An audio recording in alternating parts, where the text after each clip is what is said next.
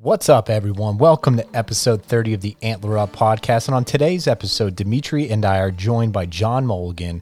And John is an individual who I consider a true professional in this hunting industry. John runs Wild Arrow TV, Bourbon Barrel Game Calls, and Johnny Utah Creative. And in this episode, John shares with us some awesome advice for how to run a successful business, getting into the hunting industry, filming, photography, and obviously some great whitetail stories. Dimitri and I extremely enjoyed having John on, and it was a great pleasure to have him on. So, John, thank you again uh, for that opportunity and hope to do that one again here soon. A big thank you to all of you for your continued support, and especially thank you to all of our amazing partners. And be sure to check them out over there over at our website at antlerupoutdoors.com. And also, I'll be contacting the winners of our onX giveaway from last week, so be on the lookout for that Instagram message coming soon. Speaking of onX, uh, it's the number one hunting app that allows you to know exactly where you stand, and it's been a big tool for Dimitri and I and Tim uh, as we get ready for our Utah trip next week. And I know that it's the uh, if it's not the number one hunting tool that you use other than your bow, then I don't know what you're using. So for just 30 bucks, you can get the most out of your hunts and know exactly where you stand. So go to onxmaps.com and download that number one hunting app and one week to go until we are heading out west to Utah for our mule deer hunt. And man, are we super excited! And a piece of gear that I'll be bringing with me is the First Lite Nemo Field Pillow. Uh, this pillow weighs just three ounces and is super soft and comfortable, and I'll be sleeping in comfort with this thing in the backcountry. So, amazing quality, amazing product, and some awesome people. Go check out these great items over at firstlite.com with this hunt and heading out uh, west, and obviously with our whitetail season coming up, Dimitri and I will be using our SEVR 2.0 broadheads. And new to this year is the brand new design that has a more swept back blade angle, re engineered deployment arm geometry, and a 2 inch cutting diameter. This results in a 15% uh, more efficient penetration than the original TI 20 2.1 uh, and obviously, the 2.1 ferrules still will accept the new 2.0 replacement blades. So head over to the website now at sevrbroadheads.com and grab some of the best broadheads that you will have in your quiver. And also want to thank our partners over at America's Best Bowstrings. Dimitri, Mike, and I all have a set of Platinum Series strings on our bows, and we couldn't be happier with obviously the custom color, but more importantly, the quality and durability. Uh, I know when we brought our, our bows into to our shops, they were so excited because it, it was such a dream to set up and tune perfectly. So if you're looking for a new set of strings, definitely check out what ABB has to offer at americasbestbowstrings.com. Again, thank you for listening. I hope you enjoyed today's show with John. And until next time, everyone, antler up. All right, so we are live with a very special guest on today's show. Uh, we have owner of Bourbon Barrel Game Calls, Arrow Wild TV, and Johnny Utah Creative. Uh, and if you haven't guessed already, we have John Mulligan on the line. John, thanks for coming on, taking the time out, and uh, how you doing, man? I'm doing good. I'm good. I was uh, I was outside putting some decals on the the new wrap on the truck, and I looked at my phone. I'm in my watch. And I was like, oh, oh, I gotta go. That's why when I sent you the message, I was like, give me five minutes. yeah, no worries, man. That's awesome. Well, dude, it's an it's a privilege to have you on and, and have the chance to cover everything that I, I hope we could cover everything I want to dive into. Um, but yeah. before we do that, tell a little bit, tell us a little bit about your background, who you are, where you're coming from. Uh, cause I, you know, I know personally just from, you know, talking to some friends that are mutual friends and everything like that, mm-hmm. kind of a little bit about your story, but, you know, share with our listeners and uh, a little bit of who you are and where you're coming from.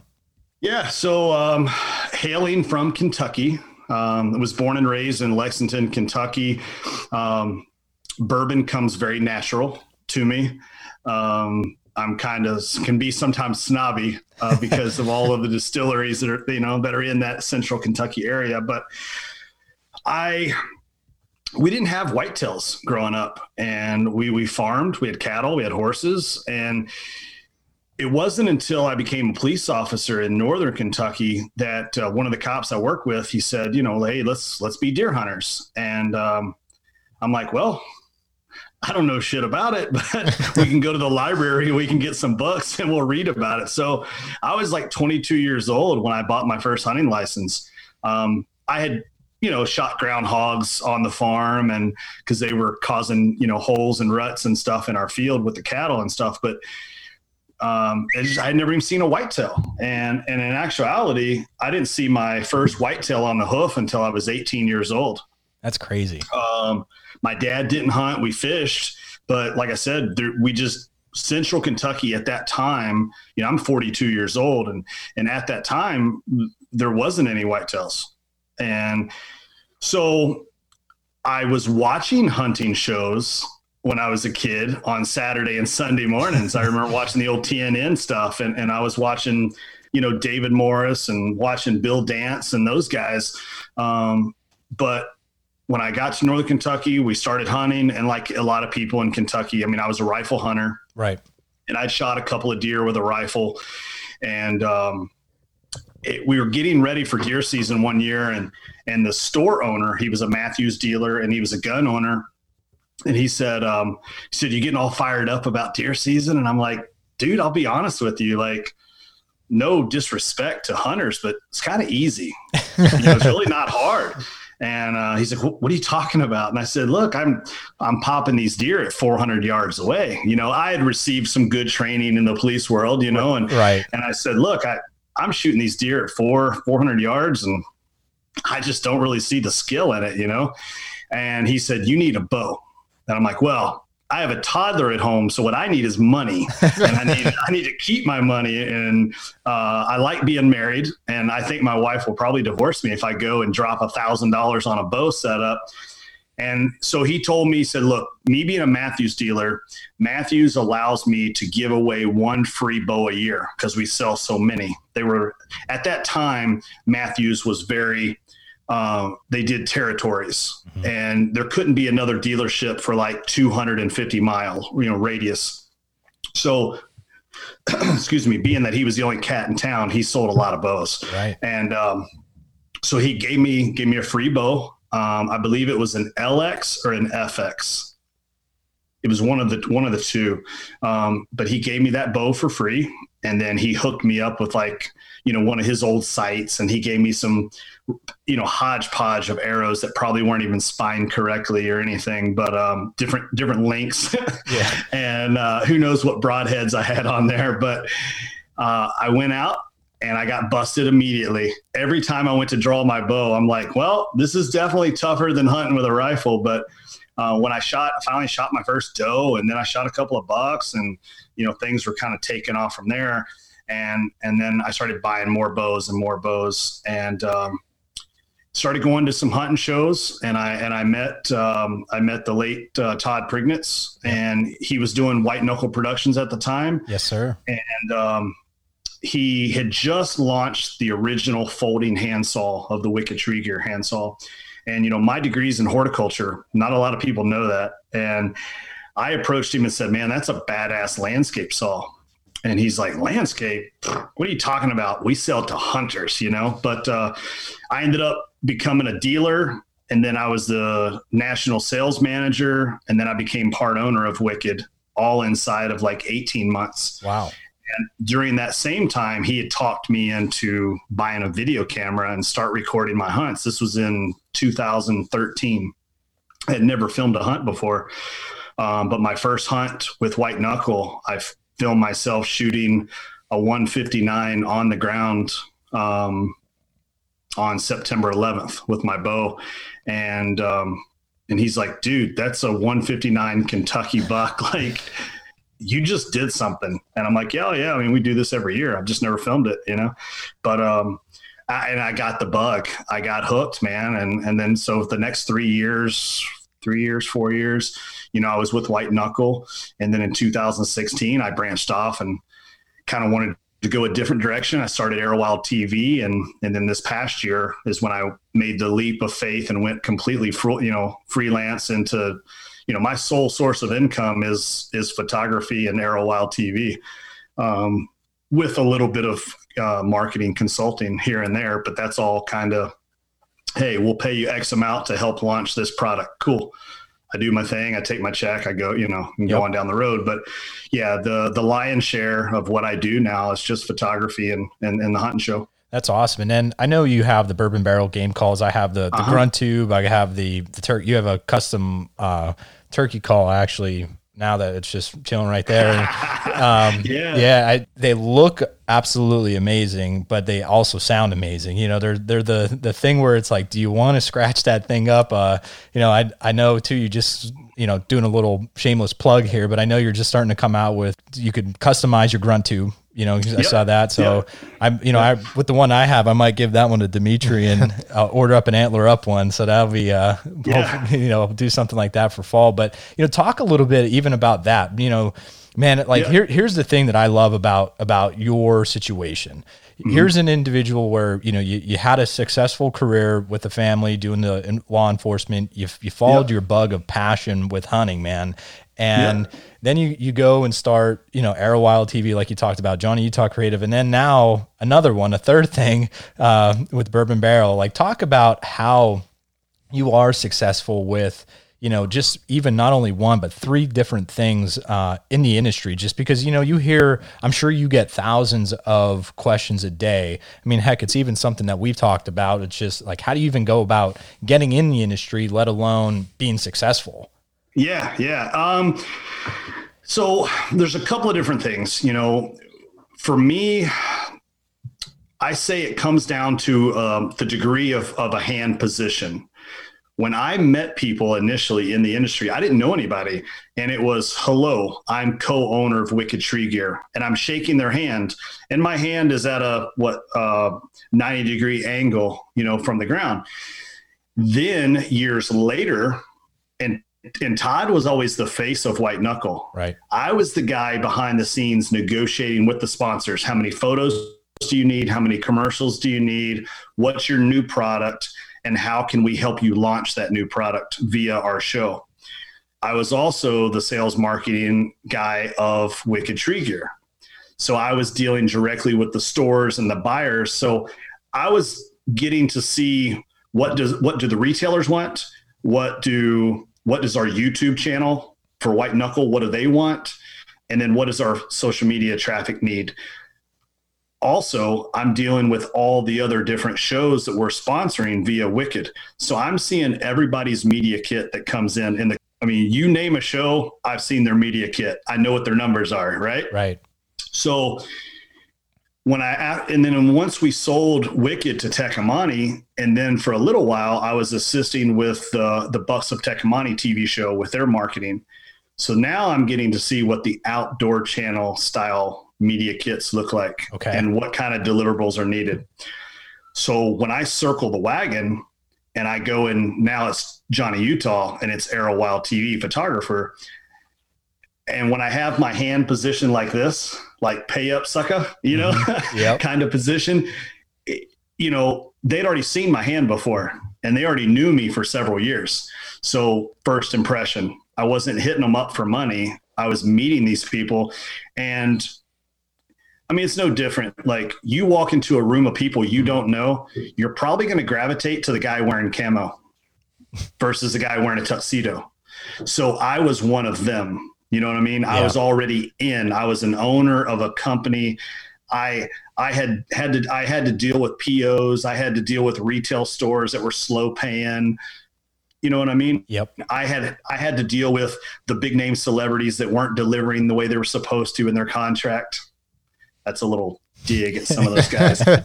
um, so, you know that that helped me all, along the way.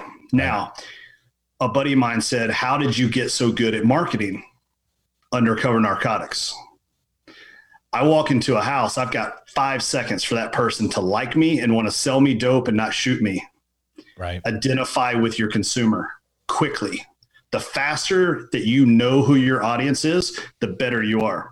Now, it's a whole nother skill set to take it on a mass level, right? Right. Um, and dealing with social media and, and that kind of stuff. But that's that's really what got me into into the marketing side.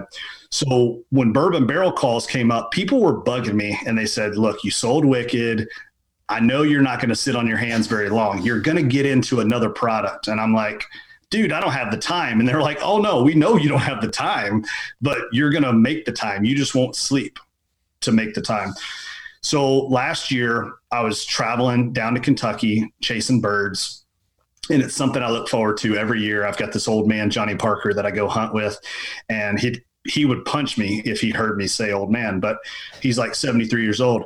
Um, and Parker was talking to me, and every night, the thing that we enjoy about turkey camp is we come back to the house and we drink bourbon. One night we might drink basil. The next night we're drinking, you know, um, we might drink some uh, Knob Creek, and then the next night we might go in and it might just be Buffalo Trace, you know, just whatever. Um, and I, I, was we were drinking we were drinking some some basil one night, and I'm not saying we don't get drunk, right, know, right. We just sip on our bourbon, and um, I said, you know, it'd be pretty neat to make a turkey call out of bourbon barrels. So I started doing a little bit of research, and I found out that the lids were thick enough and so I had a I have a couple of buddies in the industry that I'll bounce ideas off of. I'm like, tell me if I'm crazy or not. Now, anybody that knows me, if I bounce an idea, I'm already doing it. Right. I just want to know if they think I'm crazy or not. I don't really give a shit. It's not going to change my decision. I'm still going to do it anyways. And I bounced a couple of ideas off some buddies and they were like, dude, how long you been working on this? I'm like, uh, I've been driving about 45 minutes. So I've already got the whole marketing plan already lined out all in the last 45 minutes. I mean, the idea of doing the wax sealing the strikers, um, doing it like a shadow box style so I could personalize the inside and the name of the company, the logo, the wood packaging and the twine and the smell of bourbon inside every box. That was lined out in 45 minutes. That's unbelievable. And I knew that I wanted to go direct to consumer for the first year. Um, and because nobody can market you better than you. I'm a firm believer in that. Mm-hmm. I was not willing to give up the percentage points in a retail store on a new company. I needed all the money I could. So I took a whopping $338 and I launched Bourbon Barrel Calls. I sold the first 10 calls before they were made. Then I sold the next 50 calls before they were made. Um, and then it exploded. We ended up selling 517 calls in the first four months. And then that started the Grunt Tube idea. Uh, it's too bad that this podcast is going to air uh, several weeks away because I was going to give you guys the first official announcement. Um, later this week, I'll actually be launching the a double reed, a single reed duck call, and a goose nice. call. Wow. Sweet man, congrats! Yeah, then, I mean, it's just building. That's awesome. Yeah, and um, in the back of my head, I knew that there was going to be one company that if I went retail that I wanted to go with, and they called last month. So we are going retail into a large chain of retail outlets. Nice, man. Congratulations. 28 stores or 30 stores, two all two level retail stores. Starts with the letter S. Nice. Congratulations, man. Yeah. That's that's hard work, and it's just following. It it, and I'll tell you what, man. That's again, it's just the idea. Right before we even started talking, you know, you just see within this industry just coins of uh, like coining a topic or an idea, and uh-huh. it's just it, it's just fast. It's just fascinating to see and how things could just take off, or things could just you look at it and be like, man, you know what I mean? Yeah. And but oh, um, oh yeah, you know, and it's just. uh again, it's just man, I, it's it's impressive for, to say the least. And again, you're successful in all three facets, and uh, it's hard work. And I know just from running this podcast and keeping up with whether it be social media and like you say, commitments to other brands. Yeah. Like you know, that's the one thing for us. It's been amazing. We're working with some great people. Uh, yeah. And then that that sell a great product. So, and that's the most important right. thing to me, and uh, and f- first and foremost. So, man it's just it's just a great thing to see and, and hear you kind of explain that just because it's a passion and a drive that we have. Um, so yeah. so man I thank you so much for sharing that. Yeah well and you know and the other thing that i like to point out is i launched the the bourbon barrel calls i launched it on uh, november 3rd of 2019 so right in the middle of the whitetail rut yeah. And everybody said, You're an absolute idiot to launch a turkey call company in the middle of the right whitetail rut. I'm like, Yeah. So I kind of played it off like I was just trying to prove a point. It's kind of like put your money where your mouth is. Yeah. If you're that good of a marketing person, one, I'm going to start a company in one of the most saturated categories in the outdoor space. Two, I'm going to launch it in the middle of the whitetail rut. Now, method to the madness was my ad spend, Primos, Woodhaven, none of those guys are promoting their turkey calls in the whitetail rut. So I knew that I wouldn't have any competition as far as digital marketing goes right. in my ad spends, my click spend. So that's the real reason why I launched it in the middle of the whitetail rut. I needed to get as much traction as I could immediately. And I also knew that it's a it would be a very high Christmas gift purchase. Right. Something unique like that. The cool thing was I knew what it sounded like. I had been running them all year. The cool thing for me was when guys like Adam Bender, and if anybody doesn't know Adam Bender follow Adam Bender, the guy's a straight turkey killer out in Nebraska. And Adam got a call, and he actually got his call via Sam Soholt. Sam Soholt bought a call for Adam as just a thank you gift. Um, and and Adam calls me and he goes, "Bro, I'm here to tell you, I've killed hundreds and hundreds of turkeys. This is the most versatile turkey call that I've ever owned in my entire life." He's like, "You've got a home run." And Adam was also very instrumental in getting that connection uh, to get the calls into into Scheels. So um, huge thank you to him. And it's just a huge compliment to me when I hear, you know, guys like, hey, I've, I mean, I've killed a pile of turkeys, but right. I haven't killed hundreds of turkeys, you yeah, know? Yeah. I've killed maybe 30 or 40. Um, so that was pretty cool. But, you know, it's not it's not so much novelty for me i'm just making the buying experience better you know by adding the bourbon and doing the wooden box and cleaning up the packaging um, because those are all elements of bourbon to right. me. And to even take it one more step further, bourbon was never designed to be shot. Bourbon has always been there and created as the drink that you pour and you sip on it and you enjoy it slowly. Mm-hmm. And by enjoying it slowly, that makes it a ro- it's the most romantic beverage that's out there because you're slowly enjoying it with your friends and close i mean think about it i don't want to spend a lot of time with people i don't like so i spend my quality time with people i like and that's what hunting is for me is it's enjoying the outdoors and enjoying it with the friends that you actually want to enjoy to spend your time with. So and to me hunting is romantic. Forget all of the blood and gore. Right. It is very it's a ro- it's a very romantic lifestyle. So that's why i think the bourbon tie to it uh, that's what it means to me. And and that's that's the real reason of bourbon barrel calls.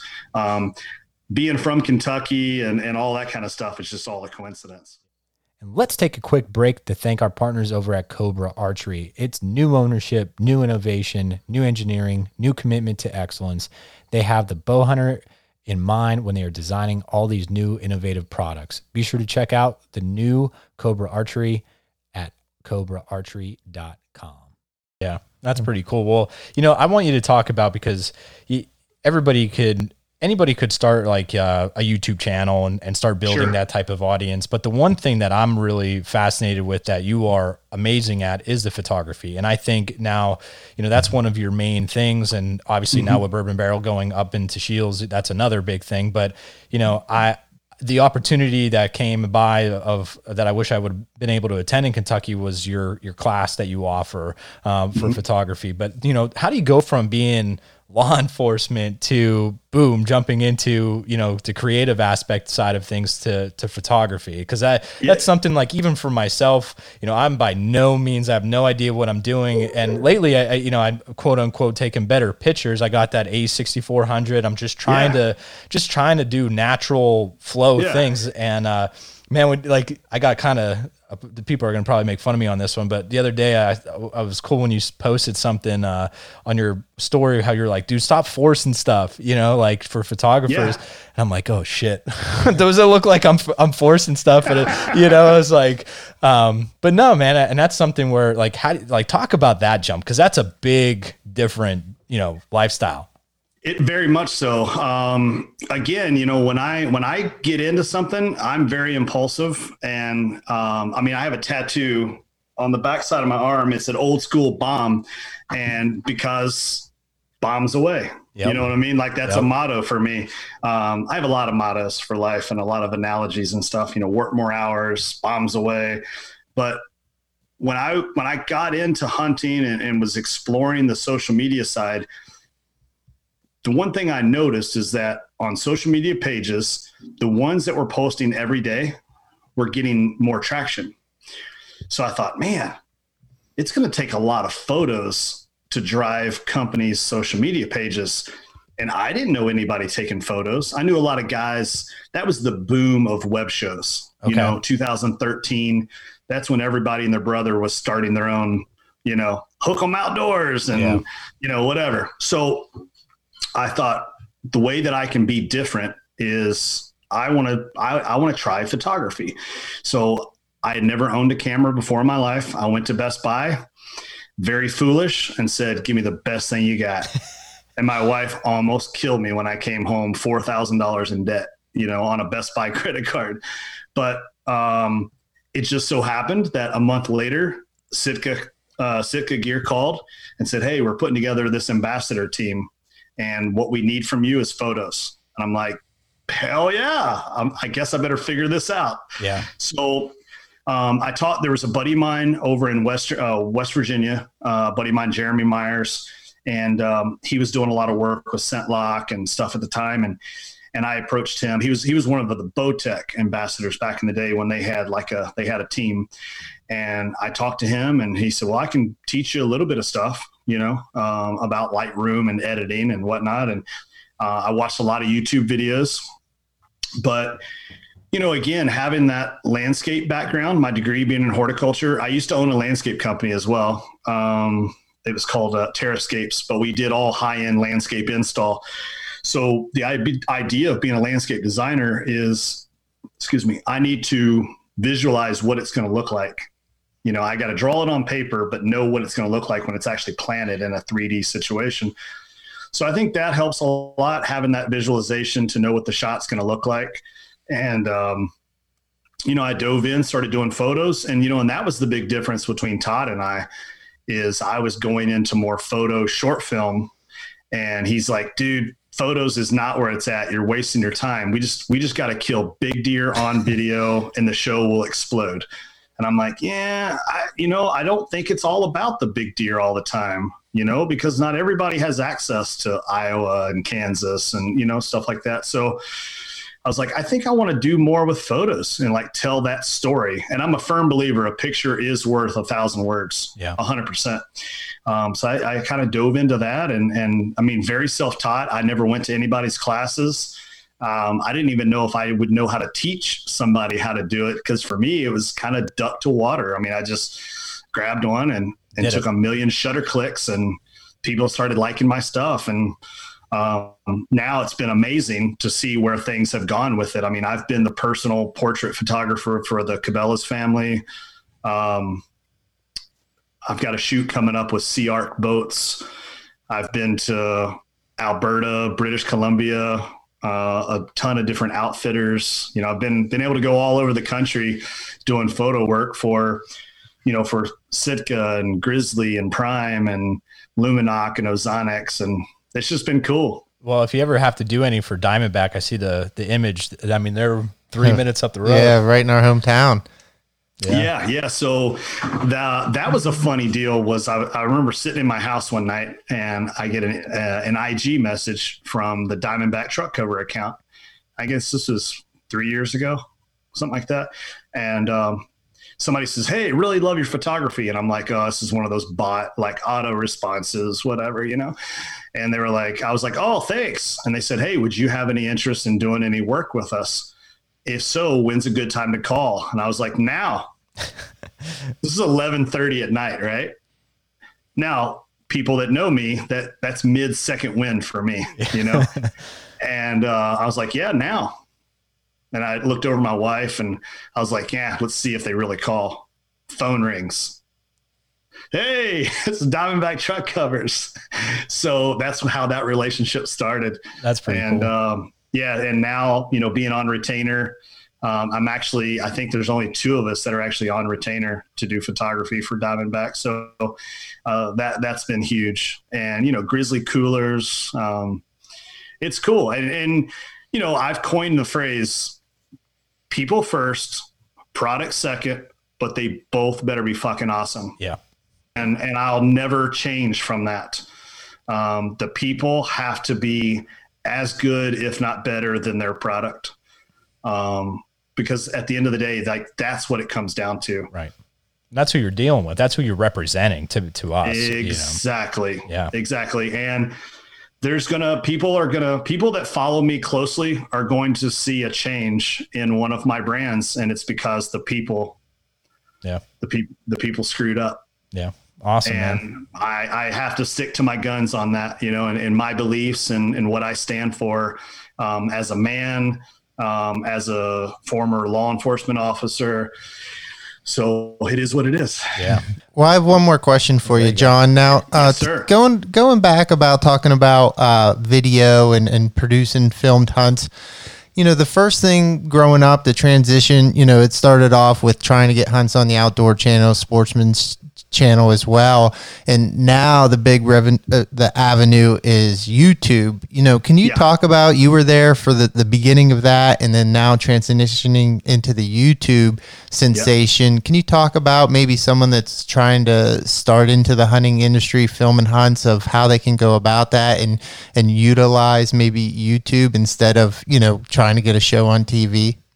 For sure. You know, in reality, YouTube is in its second life right now. Um, YouTube was huge like 2013, and then it completely died, like died, died, to where we were at White Knuckle.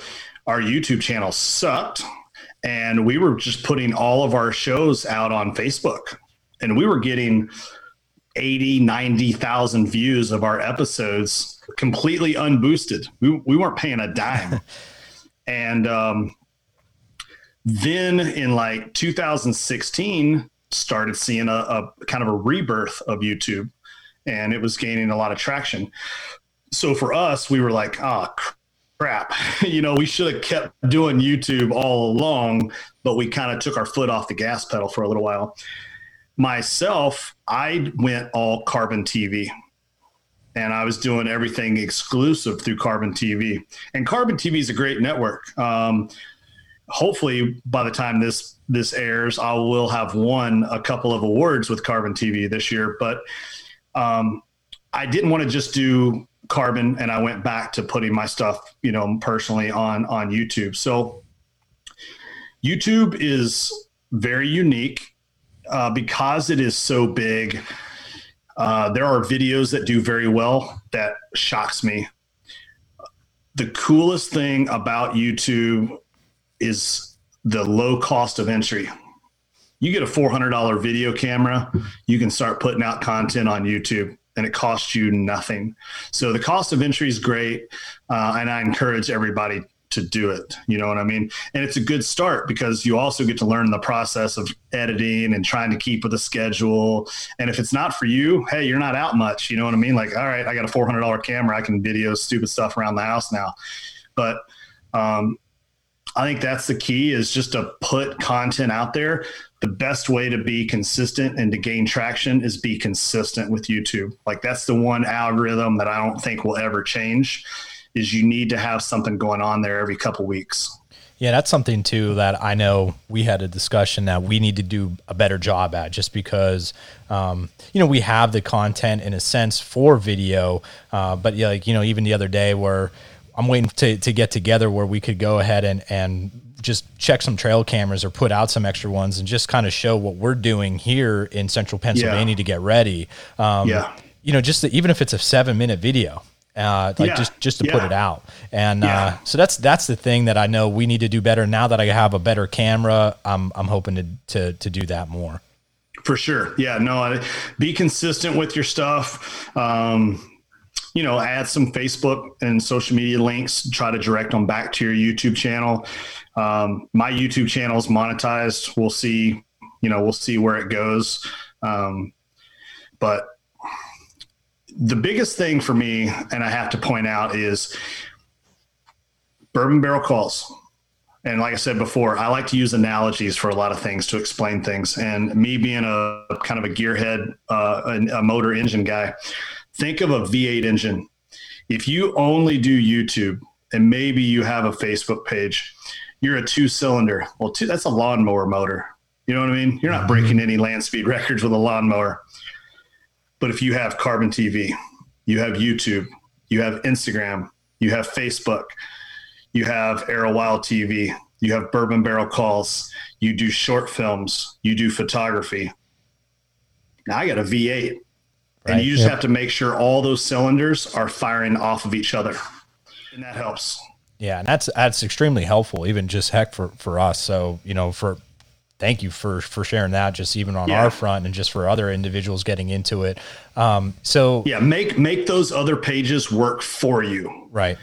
Be individual and make make all of those brands stand on their own. Because I'm also a firm believer in whatever fire is burning the highest, pour more gasoline on that one just make sure that they work with each other. And that's why you see Johnny Utah Creative tagged in an Arrow Wild photo every once in a while. That's why Arrow Wild TV promotes Bourbon Barrel Calls. Well, heck yeah. Right. It's a Sponsor. 30, 40% of the people that follow me even know that I even own Bourbon Barrel Calls. You know what I mean? right. Which is fine. You know, uh, it is what it is. But, um, if you got your stuff in front of a million people, and this is why I encourage everybody to do as many social media outlets as you can. TikTok, and not to sound like Gary Vee, but like TikTok and LinkedIn and Carbon TV and YouTube, do as many as you can. The reason for that is, well, actually, we'll start it off with a question. Do you think that if you met 10 people, randoms, okay, do you think that at least one person out of that 10 would like you? At least one of them. okay. So let's put Antler up in front of a million people. I'll take a hundred thousand people. Right. If I had a hundred thousand followers on my shit, I'm crushing it. Yeah. So I need to go get in front of a million people because I know at least 10% of the people that meet me are going to think that I'm an okay person enough to follow.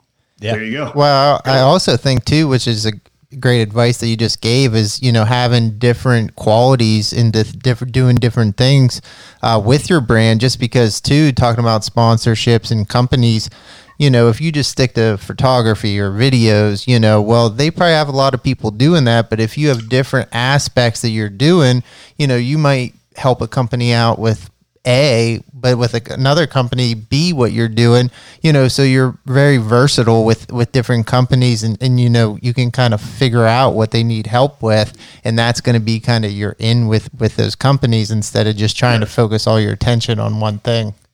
A hundred percent. Here's here's kind of a short story that to me summarizes everything that we're talking about and exactly what you just said. So I used to drive dirt late model stock cars um, did that professionally for about three years. And one of my really, really good friends, a guy by the name of Mike Marlar, um, he is one of the national guys. He, he runs the World of Outlaw, Lucas Oil series, and he makes big money, you know? And, uh, anyways, Mikey, uh, I went to go watch him race one night, and he had just won the Knoxville Nationals, which is a very, very prestigious race.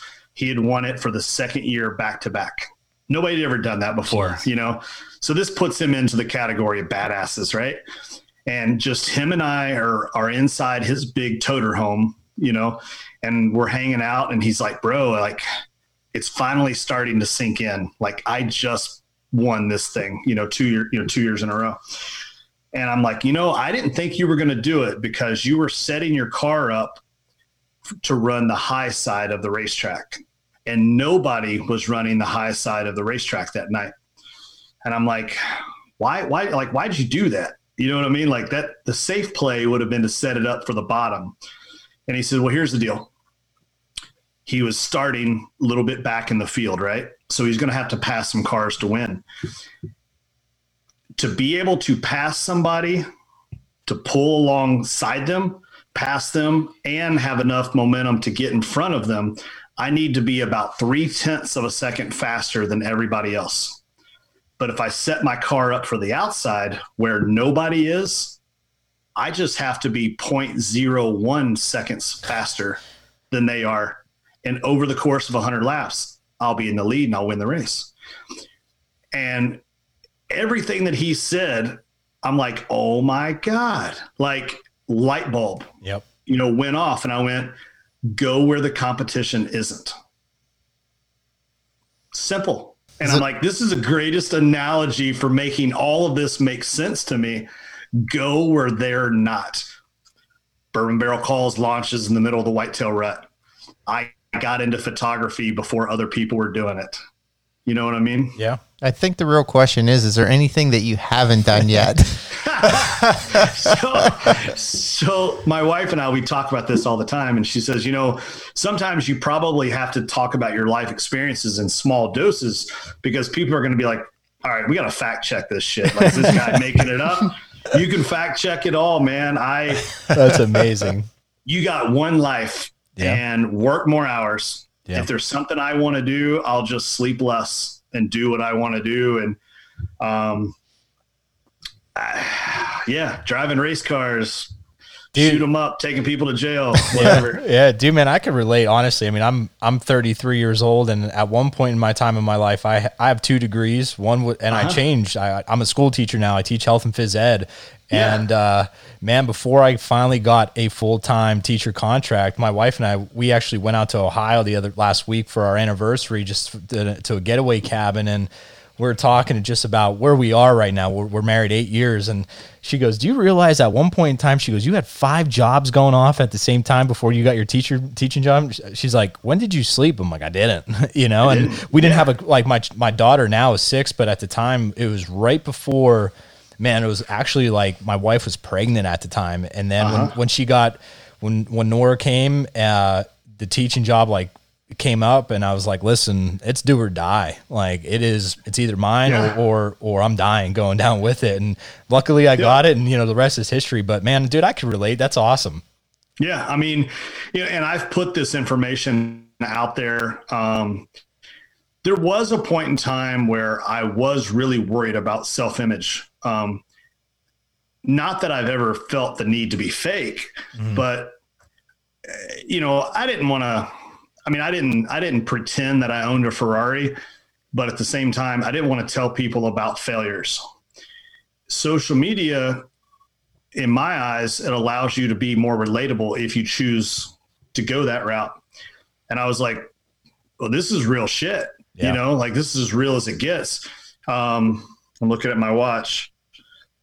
Uh, five, 17 months ago, I had $7 to my name.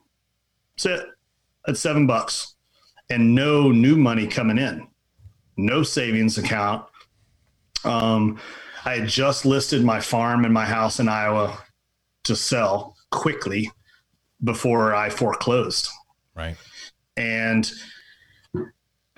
you know, was the mature thing to do to say, damn, I just had the rug pulled out from underneath me.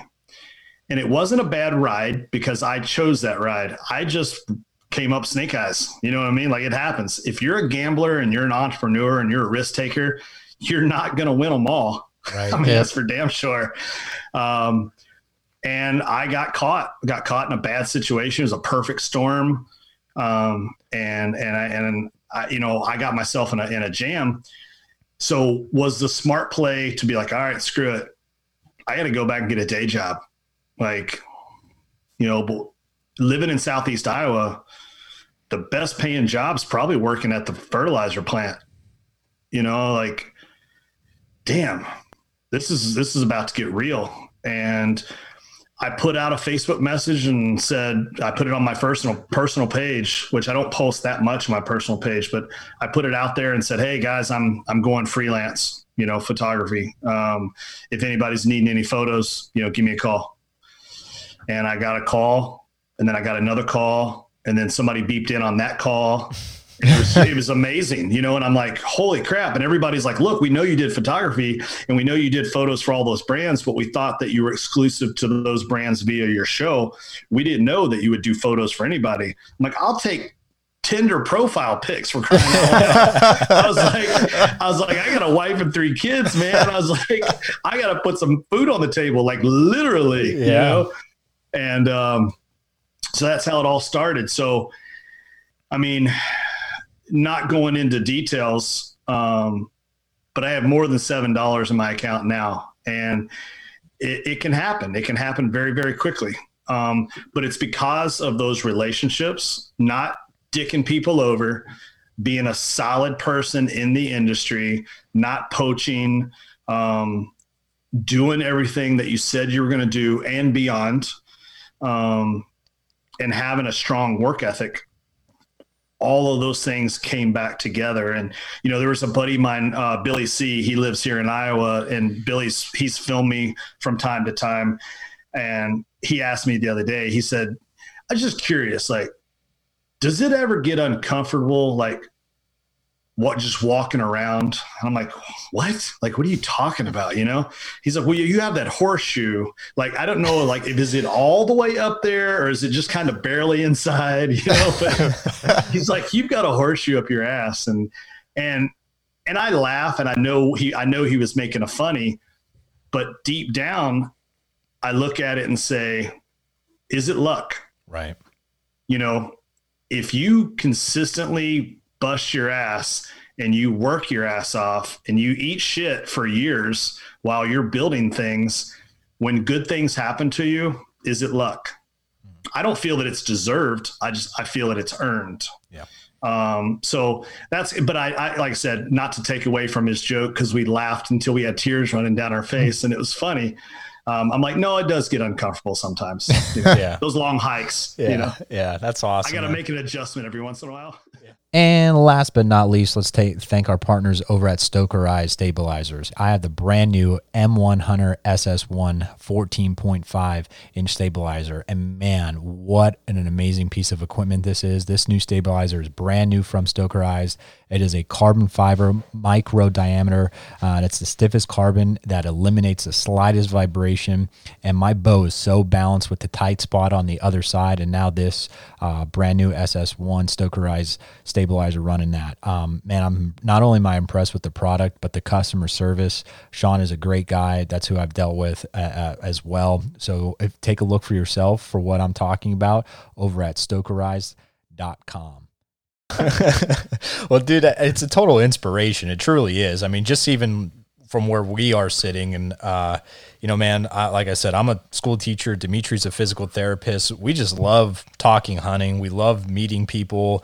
We love just going out there and, and filming our hunts and, uh, yeah. you know, just doing it. So it's not, you know, I'm not in your position where I'm trying to put money or food on the table, but it's a, uh-huh. but man, I just, we just love it. Just at 365 days a year, I mean, we're constantly deer, turkey, bear. It doesn't matter, man. Like we're talking about this. I'll talk to my dad, and um, so it is. It's a true inspiration coming from from from that end, man. Well, I appreciate that, and and and what people don't realize is I that is my fuel. Yeah, you know, little victories seeing a product that I launched hit a store, yeah, that's a victory.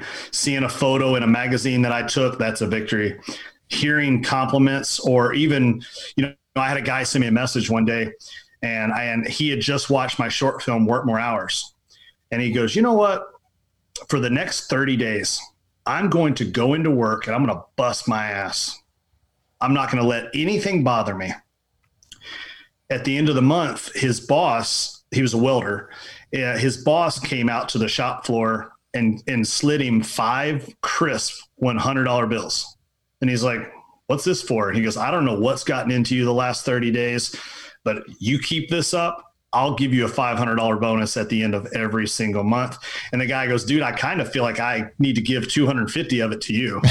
so, and I said, no, no, no, you keep, you keep that full 500. You earned it. Yeah. If I was the catalyst that helped you earn it, then that's my thank you. Yeah. But you earn the money and keep kicking ass, man. Yeah. And so that's what I, I just I truly feel like people have so much more potential that they're not doing. Yeah. People get lax, they get lazy, they get comfortable, they go with the flow, they do what everybody else is doing. And like screw that. Yeah. You know, like don't be a, a follower, like be a trendsetter, you know? Yeah. And when I see somebody copy one of my photo styles or something like that, I'm like, Hell yeah. You know what I mean? yeah. And that's why I added the hashtag, uh, it will get copied. Yeah. Um, oh, that's, that's, awesome. That's, yeah. That's, that's great. in Instagram. Cause I, and I think it's funny, you know? And yeah. Actually, I have some PA buddies of mine that live out in your state. Um, they're, they're detectives. They'll send me a photo. They're like, well, somebody copied another Johnny Utah photo, you know? yeah. And, I, and it's funny to me, but, um, I think I, I love I love this industry and I'm truly at a point in life where I wake up every day and I actually get mad that I didn't wake up sooner because I just I enjoy the shit out of life right now. I'm enjoying life. I'm enjoying networking with people. I'm enjoying hunting, trying to develop new products. Um, th- this it's fun for me. And if somebody takes the time to send me a message, there will never, ever, ever be a person ever that said I sent him a message and he didn't respond back to me, except for the ones, hello, I like meet you, looking for marriage or yeah. you know, yeah, those ones. Yeah, when I when I get those, I don't respond to those. But other than that, I've never not responded to a single message ever on social media. Um, and it, it's getting tougher and tougher to keep up with them sometimes now. But hey, somebody took the time and they dig what I'm doing. I'm like, hell yeah! What are you up to? Yeah. Dude, man, you I, know, uh, I'm, I have, we had, again, it's, it's, we're, we're tiny sample size compared to you, but I mean, we had a couple people reach out to us and just talk about some things. And it's like, again, uh, you know, if I'm with my wife and daughter, I'm like, I apologize, but hey, somebody's actually contacted me and, you know, just give me a couple minutes yeah. to, t- to talk to them and they're cool 100%. with it. You know what I mean? Cause, you know, again, this is all what we're building and uh, what yep. we're representing. So, and it's just, it's so neat to see that. And like you said, it's just, uh, even if they just want to talk like, deer or talk about the you know the Johnny Utah you know yeah. creative whatever episode and it's just like sure I, awesome they're, you know we get we've gotten questions about some of our guests I'm like they're awesome and you know they're fun or whatever so it's just even uh-huh. little things like that man it's it's cool to to do that yeah no it, it is it's so much fun and and here's the thing for me I don't look at it as a job. It's just life. Yeah. It's the life that I, I'm living, you know, right now. And um, that makes it a little easier sometimes, like when you're trying to eat dinner and, yeah. you know, somebody, something's blowing up, but um, it's just, it's just life. I mean, like I said, I genuinely love the shit out of all of this. I think it's great. I'm flattered whenever somebody's like, "Hey, you want to come on the podcast?" I'm like, "Yeah, you want to do it right now?" yeah, yeah. You know. I'm all excited. I'm like, somebody actually wants to talk to me. That's awesome, man. Well, dude, that that's just amazing in, in that side of things. And you know, let's try to let we have all night, but let's talk yeah. about you know deer hunting. Um, you, you know, that's the cool. bread and butter for for you. And uh, you yeah. know, obviously coming off the grand grand slam for turkey, but man, yeah. Uh, I know you're a very successful uh, whitetail hunter. So you know, what right now are you doing to prepare for this upcoming season? Like right now here in July? Yeah, um, I'm trying to stay out of the woods because I hate chiggers and I cannot stand this humidity in Iowa right now. Um, I've got some cameras soaking right now on some mineral sites. And I just got back in town from Kentucky. I went down there this weekend, scouted some ground that I'm going to be hunting uh, their season opener down there, velvet season and set a couple of cell cams out there. And I've already got this like absolute freak that showed yeah, I up. saw that one on social media. Jeez Louise. I don't know what he's like something straight from like Chernobyl or something. but, um, but he's pretty, pretty cool buck. Um, yeah, my Exodus cams actually just, I just got a whole another catalog of photos, but, um, I'm looking at a lot of topos. Um, every two weeks I mow my clover plot, keeping it nice and cushy. I did go hang some new stands two two weeks ago. No, yeah, two weeks ago I hung some new sets, some new permanent sets. Um, I try to get as much of that stuff out of the way as I can, and um, now I will keep my run and gun stuff. You know, I, I've I'll keep two or three sets um, ready to go. Okay should I get some new intel somewhere, something pops up or there's a scrape that that's just getting hammered, uh, or during the rut, I start seeing some seeing some day walkers, and if I'm seeing that day walker there and I don't have a stand, it's time to put a stand real quick. But yeah, this time of year, it's um, like I said, I'd really just try to stay out of the woods a little bit, and after my work's done, And fortunately, this year I'm ahead of the game for once, fellas. Uh, normally, I'm that guy that's hanging stands all the way through end of August, but um, I got I got a lot of my stuff up early this year, and, and I, I, went out and retrimmed out all my shooting lanes. Just a lot of that prep stuff. I don't mind sweating up in the woods right now, um, but I try to get it all in, get it out of the way, and for me this year, another reason why I'm probably so ahead of the game for me personally is August. I mean, I my season starts already, you know, in August. So um, I won't be bear hunting this year, uh, this August, because the border is still being closed. But uh, I'll start off my first hunt in uh, in Montana. Oh, nice! And then I go straight from Montana. Then I go to Kentucky for velvet, and then from there to Idaho. Um, so knowing that I've got all all of those hunts going on before I you know the Iowa whitetail season even starts. I know that's time I'm not going to be able to make changes. So I'm just trying to get that stuff done now, right? Yeah. Yep.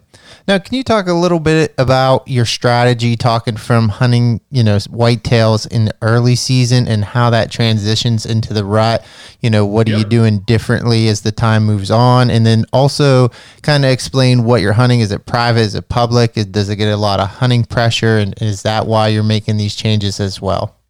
Yeah. So in Iowa, you know, our season doesn't start till October 1st. So you miss that early patternable stuff. You know, I always say it's kind of like somebody went in and stirred up a hornet's nest and you got to wait for them to settle back down again. Right. Um, I will see a correlation with some of my deer. I'll see a little bit of a correlation as to where they're at in July. Then I might see those deer again in November. Um, I'm a firm believer sometimes it can be very, very tough to have a deer on camera July, August, September, and November and December. Like that's that's just tough. Yeah, it happens, but it doesn't happen all the time. Um, my early season strategy, the hotter it is, we'll, we'll say Kentucky, since their season starts September fifth. I go to alfalfa field edges. Um, and I and if I'm going to be in the timber, then I go low I go real low and I try to get to creeks as much as I can. Not so much like big creeks, like little streams They're just holding a little bit of water, but it's so much cooler down there. So theoretically, like I might catch that buck at 5 p.m. in that creek, um, whereas I might catch other deer at 7 p.m. on that shaded side where the sun's starting to set, you know, on an alfalfa field. Right. I love alfalfa early season. Love it, love it, love it. Um, and clover, clover and alfalfa. But if I had the choice, alfalfa. For me on my private, alfalfa is a little harder to maintain because I don't have the equipment you know needed to kind of really really keep alfalfa nice. But uh, clover I can manage you know with with a zero turn mower and stuff like that. But um, as we start transitioning through the season and those scrapes start to open up, that's when in theory in Iowa, I hunt from the outside in. I don't dive into the timber really deep. We have a lot of fingers of timber. Um, very few places can I get deep other than public. Public, I can get real deep. And I don't have a lot of hunting pressure. I have more pressure on my private pieces than I do my public pieces. Wherever the deer are is is where I'm going to go. This year, I will say Iowa first several days of the season, October one, two, three, four, I'm going to hit my clover plat. I'm getting a lot of activity right now, and I'll stick to that pretty close. And it's going to be just hunting that last hour and a half. That's all I'm looking to do. Um, early season, I don't even mess with anything in the morning. Then, if we start getting cold fronts in October, I will drive through a barricade to get to the woods on a cold front in October. Yeah. I don't care what's in my way. Are now I'm missing dance recitals, birthday parties. I don't care. now, for those that that that cold front when that rolls in, are you even going like? Do you break that rule where you might, if it's October fifteenth, you know, it's that yep. middle of the month. Uh, will you hunt in the morning? Yes. Yeah. Hundred percent. Yep. Especially if if that cold front is rolling in throughout the day yeah. Oh yeah, I want to get on the front side of it, and I'll hunt that morning. Um, I might not hit my primo spot that morning, mm-hmm. but I will go sit that morning, if nothing else, to do a little bit more observation. But that evening, I'm going to where I think he's going to pop out early. Um, 100%. And, and it's every year it's happened. Um, 2017, I had just a slight wind change at full draw. I was can't even say I was a half second away from punching the trigger. It was a 176. And for the life of me, I couldn't figure out what happened. I'm like, how did he win me? How did he win me? And we watched it back on camera, and you see a leaf overhead that was blowing to me. And I come to full draw, and then it starts blowing to him. Wow. And he literally just picked his head up and started walking backwards. And I'm like, no, no, no, no, no, no, come back, come back. Yeah, you know? Right. Now, field and shotgun season. Jeez. Now, with those cold fronts, are you sticking to the field edges even though it's early season, or you may dive deeper into the timber if you know they're moving? I, I, so when I say field edges, um, I can shoot the field edge, but I also I, I love that 20 yards inside the timber um, because even though it might be a cold front, I see it still because it is early season. Those I've seen big bucks just stand out there for like an hour, 20 yards inside the timber and just wait like a statue and just wait. Wait. Once it starts getting dark, then they come in. And at that point, you're past your shooting light and you know, and you can't legally you can't do it. Right. So um, I'll usually pick those sets that are where I still have a staging area that I can I can get to. Um, you know, in Kentucky, just because Kentucky is so hayfield and acorn driven, I hunted a lot deeper in Kentucky than I do in Iowa because Iowa is so ag driven. I hunt a lot more field edges now than I ever ever would have dreamed of in Kentucky. Um, and I have buddies that are like, "Why don't you get deeper in the timber? You need to get deeper in the timber." And though that's when I take my stabs. Yeah. I do my running gun sets deep into the timber, into the pockets, try to get in close to a bedding area. Um, and you know, I have a 120 acre lease if I burn that property, I've burned it for the, you know, uh, maybe the whole season. Um, so if I had thousands of acres, I might take more calculated risk than I do, but only have 120 acres. That's all I have. I have 120 acres of private and everything else that I hunt in Iowa is public. Right. So I kind of tiptoe it a little bit. Now, here's a question for you, John, just because I know, like you said, you're hunting public, you're hunting private. You know, have you found any reoccurring attribute or pattern uh, to find, you know, these mature, mature deer uh, to, that you're hunting after? And if so, like what has that been? Um, it's that 20, 30 yards inside the timber where a big buck can scent check that open field and never actually have to walk into the big field. Uh, another thing that I like to key on on aerials, not so much topos, is uh, looking for those hourglasses. And mm-hmm. people say, look for the hourglass saddles on topo lines. What about the hourglass shaped fields? And those big bucks will cross those narrow points from timber to timber. Right. Um, I love keying in on those places as well. Right. Now, uh, that's really good stuff. Now, you talked about going on different different hunts during the year, and this is actually going to be probably for me personally the biggest year where I'm hunting multiple states, uh, or mm-hmm. poss- hopefully, if everything kind of goes to goes according to plan. How do yep. you go about making that?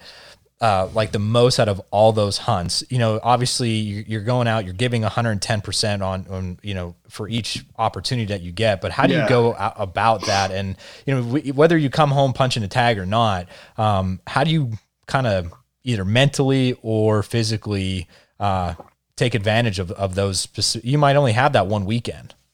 Yeah. Then like you said, go as hard as you can. Yeah. You have no choice. If if you've only got two or three days in an area, that's when you get stupid aggressive. Yeah. Um, here's the thing I either want to get in there and get him killed or I want to push him out of there. One way or another, I know that I found him. and I can at least walk away with that. Yeah. But um, I every year I say that I'm going to get back to being more aggressive. I used to be stupid aggressive. I mean, dumb aggressive, and and that came from I remember one time I knew where a big buck was bedded at.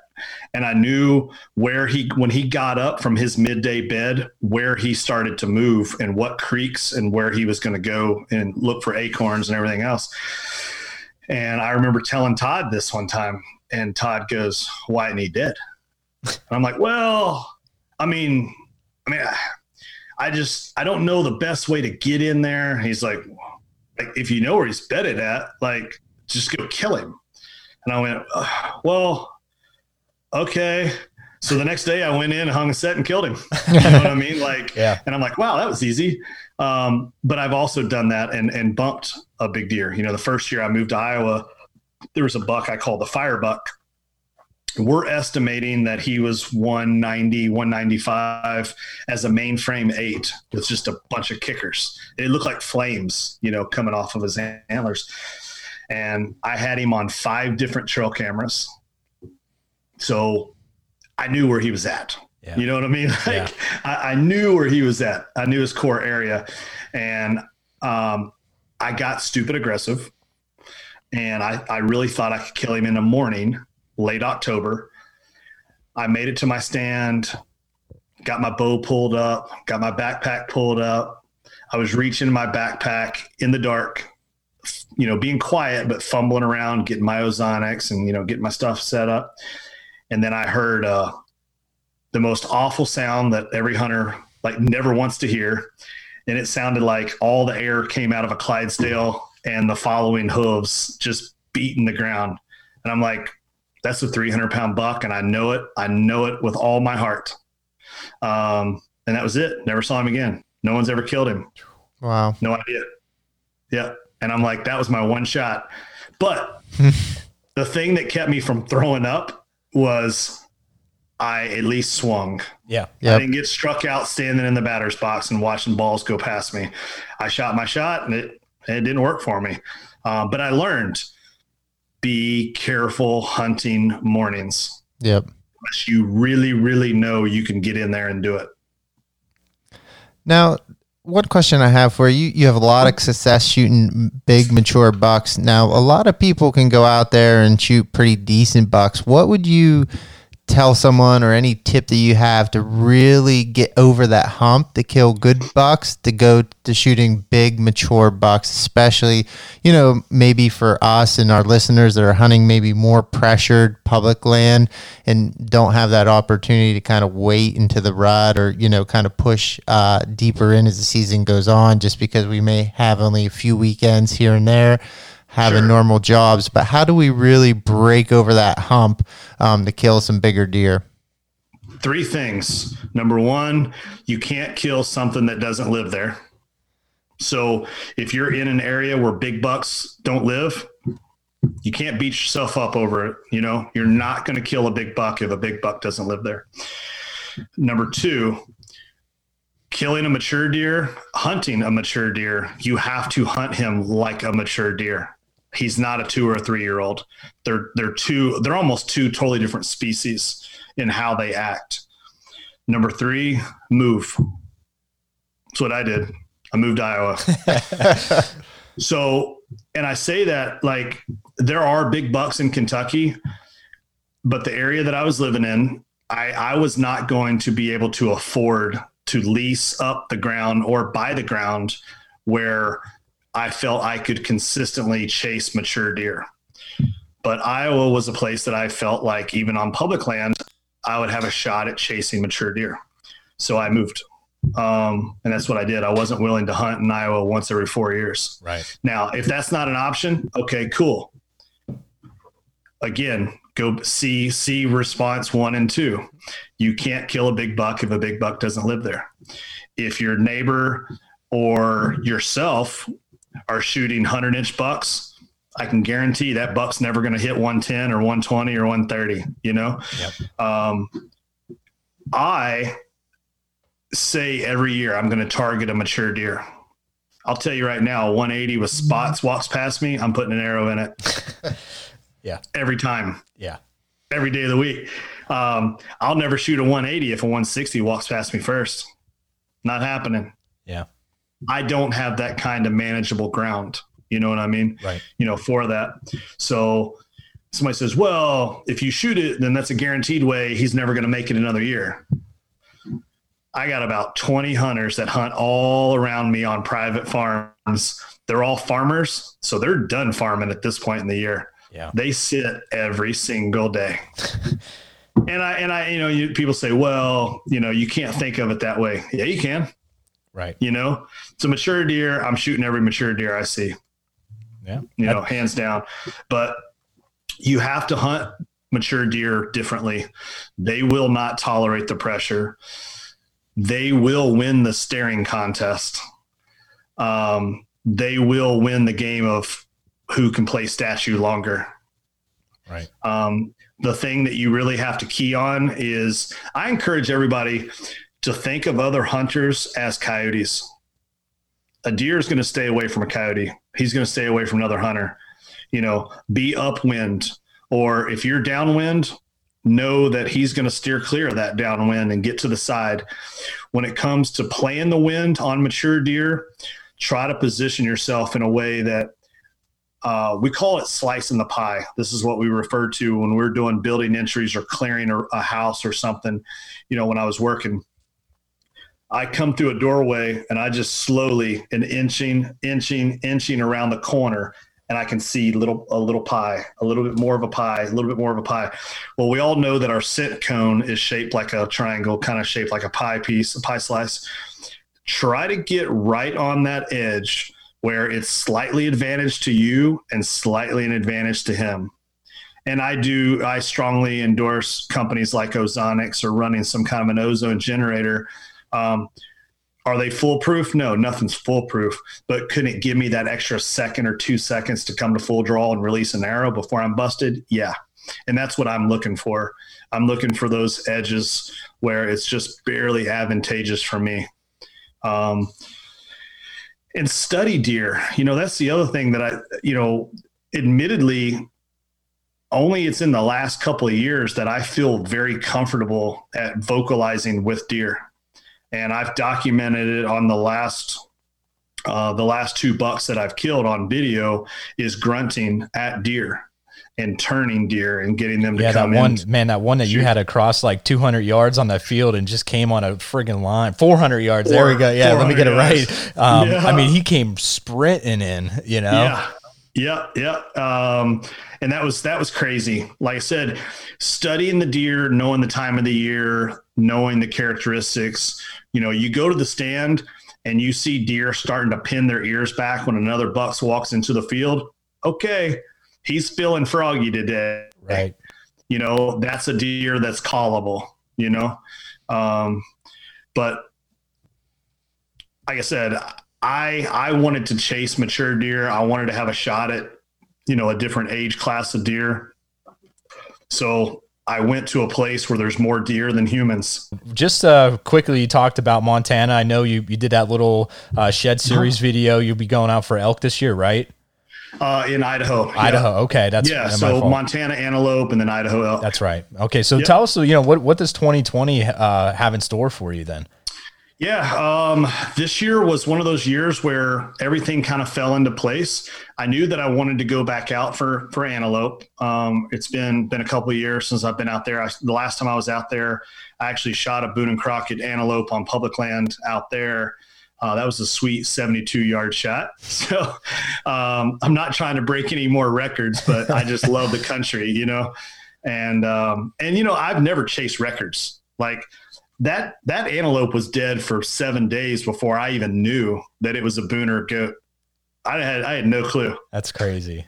I didn't score him because he doesn't have a very wide inside spread.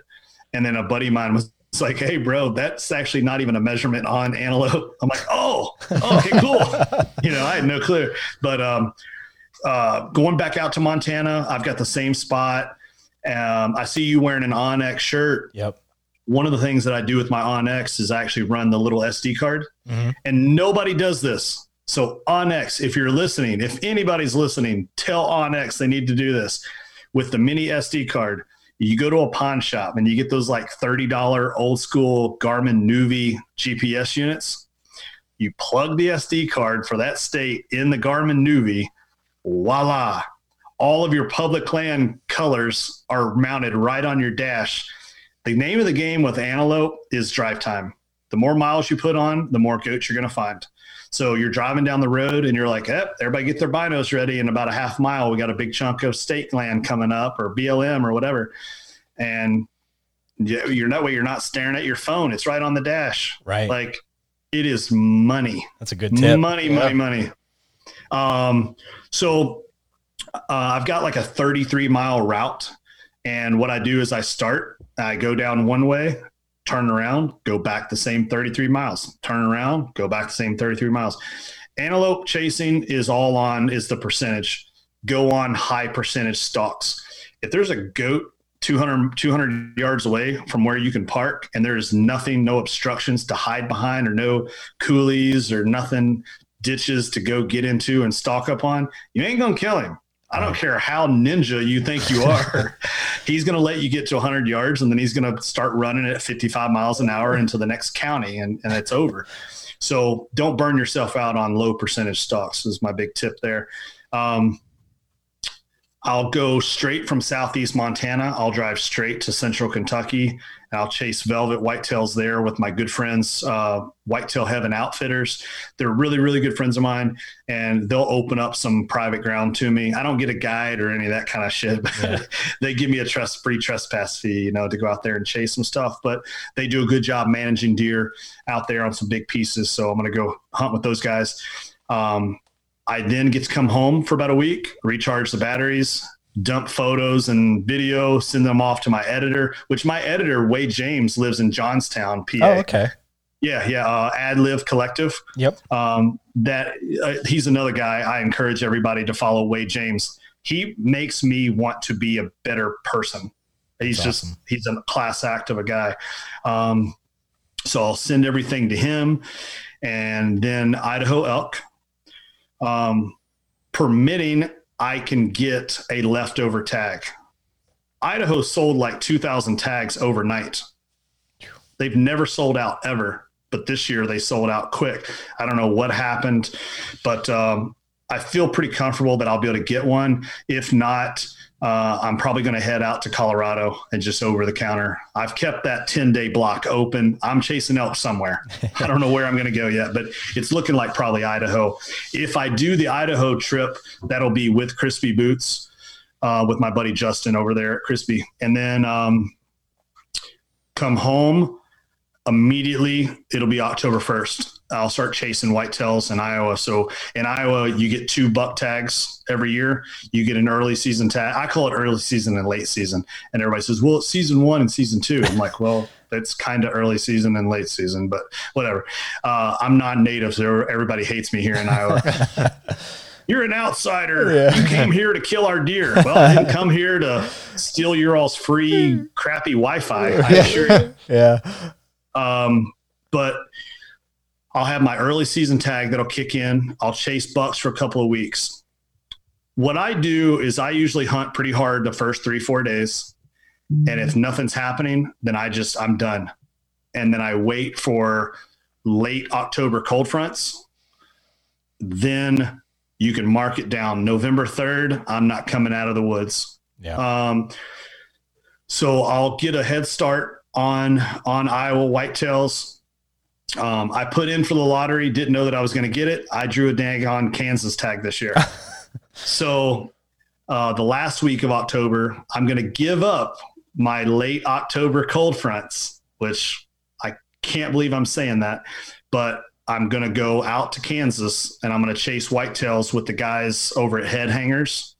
Um, they make, you know, the skull yep. European mounts, uh, rack holders. Um, I'm going out there to chase chase whitetails on one of their farms, um, and then I'll come back home.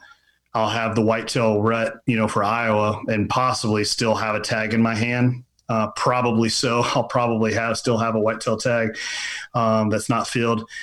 And um, then, of course, I have the second Iowa buck tag that'll come in after our shotgun season. So, you know, I don't I don't gun hunt at all. I don't I don't look down on gun hunting at all. But uh, but don't be surprised if you see a bonus Arrow Wild episode this year with hogs and coyotes and AR-15s. That's awesome. so that's that's in the works right now. Um, and it won't be a part of the core 12 episodes, but it'll be like a bonus episode. Nice. So awesome, looking man. forward to that. That'll be a lot of fun. But um, that's kind of my season in a nutshell. It once it starts, it's going to be yeah. it's full send until awesome. until you know Christmas. Yeah.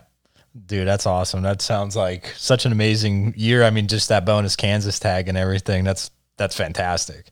I know, I know. Yeah, it's it should be a lot of fun. It's uh, my wife's not ha- she wasn't happy about the Grand Slam deal. um, I came home and she goes, "Okay, this is kind of getting out of hand," and I'm like, uh, have you looked at my fall calendar? Yeah. I was like, I'm going to be like a part time resident yeah. of the state of Iowa for like three months. That's awesome. But uh, yeah, so it's a lot of miles. Um, and I, I just turned 101,000 miles on a truck that's three years old. So uh, I'm definitely not not afraid to Put to drive. That's yeah, for sure. That's awesome. Man. well, John, thank you so much, man, for for coming on and and doing this yeah. episode. Where could people find you and uh, uh, you know give you a follow? Yeah. Um, so the best thing that people can do to find the most of my content is Instagram, johnny.utah.hunt. Um, there is a corresponding Facebook page to that, Johnny Utah Hunt Official, and Arrow Wild TV on Instagram and Facebook. Um, Arrow Wild TV on YouTube. Please go follow, go subscribe, watch videos, binge watch yourself. You watch me um, win, you you see me fail, uh, you see how I failed. I mean, I put it all out there. I don't care if I make a mistake. I'll tell you why I made a mistake, and if I can correct it, I'll try to correct it. But uh, and also bourbon barrel calls um, bourbon barrel call calls.com and then facebook and instagram for those outlets. And and if you just want to watch some cool see some photos uh, johnny utah creative and if anybody's in the market for product development or product marketing launch or anything like that yeah hit me up. I'd love to love to help you out. Um, a little sneak uh, insider information. You learn more when you see what other people are doing you know? Yep. so somebody has a business idea and a strategy think about what they're trying to do and and you actually learn you know same hunting. You can learn something from teaching somebody something about hunting you know and hearing what they did wrong or what they did right. You just can't be bigger than yourself and actually take it to heart and go, dag on, they're actually doing something better. I never thought of that. Maybe I should try that. You right, know? right. Awesome. Well, everybody, yeah. make sure you please go follow all John's account. I mean, I'm telling you right now, I've been following him for a while. It's great content, just amazing Thank stuff. You. I, you know, like I said earlier in the podcast, true inspiration. And I think once you dive into it, you just see how genuine uh, John really is. So thank you, John, for coming on. We appreciate Thank it. You. Yeah, all the all the listeners, make sure you go follow. Until next time, antler up. And that's a wrap for another episode of the Antler Up podcast. Thank you, everyone, for listening. John, thank you for taking the time out to come on and talk to us. Man, we really enjoyed this one. Uh, I can't wait to run this one back again here in the future. Uh, good luck on that Montana hunt. And uh, man, thank you, everybody. I can't believe that uh, come next week, we'll be leaving the day after next week's episode airs. Uh, it's been a long time, and hopefully now we'll be shutting up about our Utah trip, other than hopefully we'll be talking about one of us getting success. So, hey, keep practicing, keep checking those trail trail cameras, and uh, get everything aligned for this upcoming season. Thank you for listening. Thank you for your support. Till next time, antler up.